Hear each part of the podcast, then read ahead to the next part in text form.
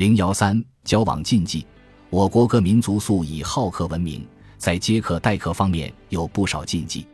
古俗有上硕不会客的习俗，风俗通义云：“堪舆书云，上硕会客必斗争。”年纪大的人既留住宿，恐有不测。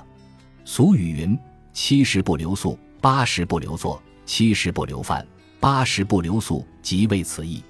在人际交往中，还给予和尚。道士、尼姑等来往。俗话说：“前门不进尼姑，后门不进和尚。”会交朋友，交些铁匠、木匠；不会交朋友，交些道士、和尚。其中既有避嫌的意思，也有恐招来事端的担忧。待客方面，以尊重客人为基本原则。给客人倒茶水时，壶嘴不要对着人家，因为壶嘴斜壶嘴音。递烟、酒、茶都要双手，即单手。要主动给客人点烟，点烟时即用一根火柴连点三支烟。酒以敬客多次为荣，即自饮不敬客。客人进门的第一顿饭即吃水饺，因为水饺是送行的食品，俗称滚蛋包，意味着客人不受欢迎。要主动给客人盛饭，盛饭时即勺子往外翻，一说这是犯人劳时的舀法，一说是为了避免财水外流。宴客席间，主人始终陪坐，忌讳提前离席；吃饭未完，忌讳将空碗空碟收走，忌讳抹桌扫地，苏以为这是驱客之举。宴客时，禁忌子女上桌共餐，尤忌媳妇、女儿，否则以为待客不成，不敬。待客一般采忌单数，喜用双数，取意好事成双。到别人家做客的禁忌，以尊重主人为原则。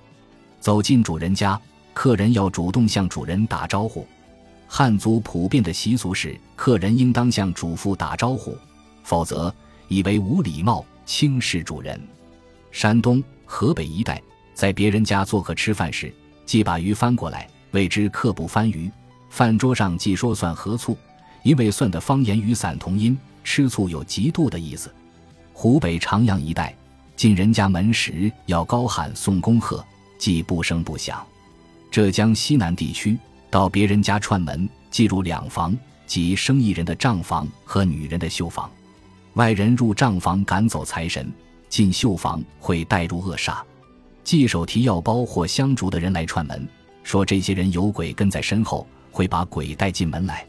交往中人们常常互相馈赠礼物，有些礼物含有一定的象征意义，所以赠物中也存在一些禁忌。如既以手巾送人，俗语有送金、断根、送金、离根，且在僧俗中有以送手巾前来吊唁者，以示与死者断绝往来；既以扇赠人，俗语送扇无相见，且因扇子用过及时；既以刀剪送人，以免有要伤害对方之嫌；既以田送人，民间过年时家家必争田，只有丧家守孝才不争。如果以此送人，则意味着别人家有丧。给病人送的物品用单数，不用双数，特别忌用四个，因为四与死谐音，一般给死人献祭用四个。在香港给人送礼，特别是给商人老板送礼，切忌送茉莉、梅花，因为茉莉与梅莉谐音，梅花的梅与梅同音。去探望病人，切莫带去剑兰，因剑兰与剑南相谐，这正犯了病家的大忌。一般给病人送水果，要送苹果、橘子、桃、梨，这都含有平安吉利、逃离病魔的寓意，而切忌送梨，因梨与梨同音。即下午去看望病人，下午属阴，看过返回加重病情。若能带些青枣和生梨去，病人也许会感到高兴，因为枣谐音枣，梨谐音梨，枣、梨合送就意味着在祝愿他早离病房，早日康复，是桃彩话。假如有人送带苹果去，容易引起病人的不快，因为在江浙方言中，平还与病谐音，送苹果正好犯了忌讳。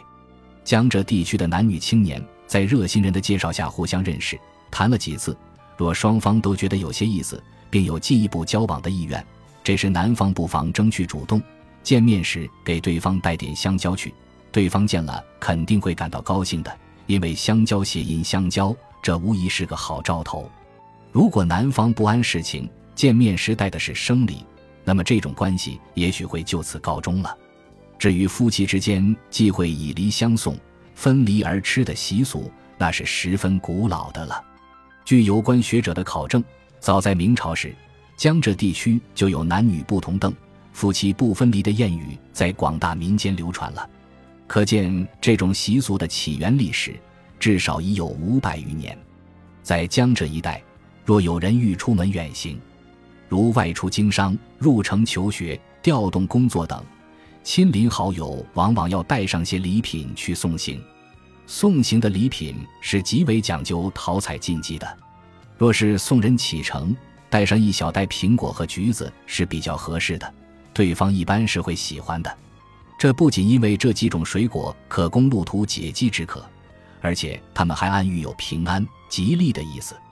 同时，水果送行时却寄送生梨，因为在江浙方言中，生梨音如生离，生离之后便是死别，让人难以接受。人们在交际中所要避开的禁忌，实际上不是语言符号本身，而是由此而引起的联想。由于种种社会原因，只同一客体的两个词。一个委婉高雅而冠冕堂皇被人使用而不会引起伤害，另一个则粗俗难耐而令人难以接受，甚至引起争端。譬如在中国，两个老朋友久别重逢，也许就这样开始他们的话题：“老张，多年不见，你胖多了。哎呀，你怎么瘦成这样？怎么搞的？”这里“胖”是健康、幸福的代名词。相比之下，“瘦”则暗含生活坎坷、事业不顺之意。在古代，胖是一种美称，为富态。当然，我们的看法也正在改变。现在没人把胖看作是美了，很多人怕胖。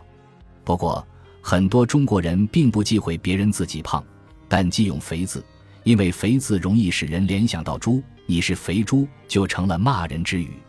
更多的中国人用壮实、丰满等代替胖的概念，但是在美国。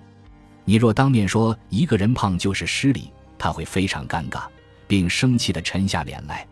即使诸如“你并没怎么胖”之类的话，虽在中国人看来不乏包容之意，但美国人同样感到很不愉快。于是，他们有些人用 “mighty” 一词委婉地代替 “fat”。上述这些家庭成员之外的人际交往禁忌，实为人与人之间相处的道德规范，因为借以约束自己。尊重别人为准则，所以有利于融洽交往气氛，对调节人际关系，使之友善和睦相处起着积极的作用。